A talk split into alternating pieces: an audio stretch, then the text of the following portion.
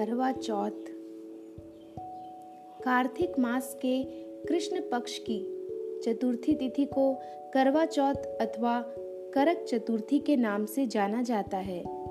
इस दिन सौभाग्यवती स्त्रियों के लिए गणेश जी की पूजा करने का विधान है। भारतीय वांग्मय में गणेश जी की पूजा किसी भी कार्य के प्रारंभ में करने की प्रथा सदैव से ही रही है। क्योंकि सभी देवों में इन्हें अनादि देव माना गया है। अतः गणेश जी की पूजा सर्वप्रथम होती है। भगवान शिव पार्वती ने भी अपने विवाह काल में सर्वप्रथम गणेश जी की पूजा की थी। इसका उल्लेख कवि कुल सम्राट गोपी स्वामी तुलसीदास जी ने अपने महाकाव्य में किया है। गणेश जी विघ्न विनाशक के रूप में माने जाते हैं। इसलिए किसी भी कार्य की निर्विघ्न पूर्णता के लिए इनकी पूजा को आवश्यक कहा गया है। करवा चौथ के दिन व्रती को नित्य क्रम से निर्मित होकर गणेश जी की पूजा के लिए मन में दृढ़ संकल्प करना चाहिए कि मैं आज दिन भर निराहार रहकर गणेश जी के ध्यान में तत्पर रहूँगी। और रात्रि में जब तक चंद्रोदय नहीं होगा, तब तक निर्जल व्रत करूँगी। करवा चौथ व्रत की कथा, साहूकार कन्या की कथा। एक साहूकार के सात पुत्र और एक पुत्री थी। कार्तिक कृष्ण चतुर्थी के दिन साहूकार की पत्नी, उसकी सभी बहुओं एवं कन्या ने संयुक्त रूप से व्रत का अनुष्ठान किया। पूजन के पश्चात साहूकार के सभी पुत्र भोजन करने बैठे। भोजन करते समय साहूकार के पुत्रों ने अपनी बहन से भी भोजन करने का आग्रह किया। बहन ने उत्तर दिया, तुम सभी लोग भोजन कर लो। मैं चंद्रोदय होने के पश्चात अर्घ दे लेने के बाद ही भोजन करूँगी।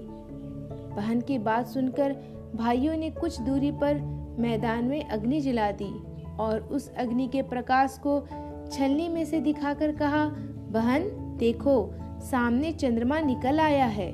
अब तुम भी भोजन कर लो। भाई की बात सुनकर उस कन्या ने अपनी भाभीियों से भी यही बात दोहराई। उसकी भाभियाँ इस कपटपूर्ण बात को जानती थी। उन्होंने उससे कहा, अभी चाँद नहीं निकला है। तुम्हारे भाइयों ने अग्नि के प्रकाश द्वारा तुम्हें चंद्रमा के उदित होने का भास कराया है। परंतु अपनी भाभीियों ने, उस कन्या ने कोई ध्यान ना देकर अर्ध दे डाला और उसके बाद भोजन भी कर लिया। उसके इस कृत्य से गणपति भगवान अत्यधिक रुष्ट हो गए, जिसके फलस्वरूप उस कन्या का पति भयंकर रोग से ग्रस्त हो गया। चिकित्सा आदि कराने में संचित धन नष्ट हो गया और वह अत्यंत शोकाकुल होकर कष्ट भोगने लगी। कष्ट भोगने के बाद जब उसे अपनी भूल का ज्ञान हुआ तो वह बारंबार मन में पश्चाताप करने लगी। उसने अपनी भूल के लिए गणेश जी से क्षमा याचना की और व्रत को पुनः भक्ति पूर्वक पूरा किया। उसकी आराधना से गणेश जी प्रसन्न हो गए और सभी कष्टों का निवारण कर उसे धन धानी से पूर्ण कर दिया। अतएव इस व्रत को जो प्राणी विधि पूर्वक संपन्न कर लेता है उसकी सभी आशाएँ पूरी हो जाती हैं। इस प्रकार कथा श्रवण करने के पश्चात चंद्रोदय हो जाने पर चंद्रदेव को अर्ध प्रदान करना चाहिए। अर्धदान काल में ओम चंद्रादय नमः इस मंत्र का उच्चारण भी करते रहना चाहिए। इसके अनंतर चार बार परिक्रमा कर चंद्रदेव को दंडवत करे। इतना कर लेने के पश्चात घर के वृद्ध जनों को भोजन कराकर स्वयं भोजन करे। पूजा काल में वह वृद्ध पदार्थ अर्पित किए गए नवेद आदि को ब्राह्मणों को दान कर देना चाहिए।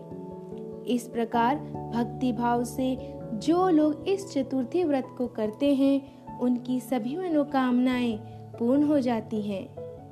करवा चौथ की व्रत कथा यहीं समाप्त हुई। धन्यवाद।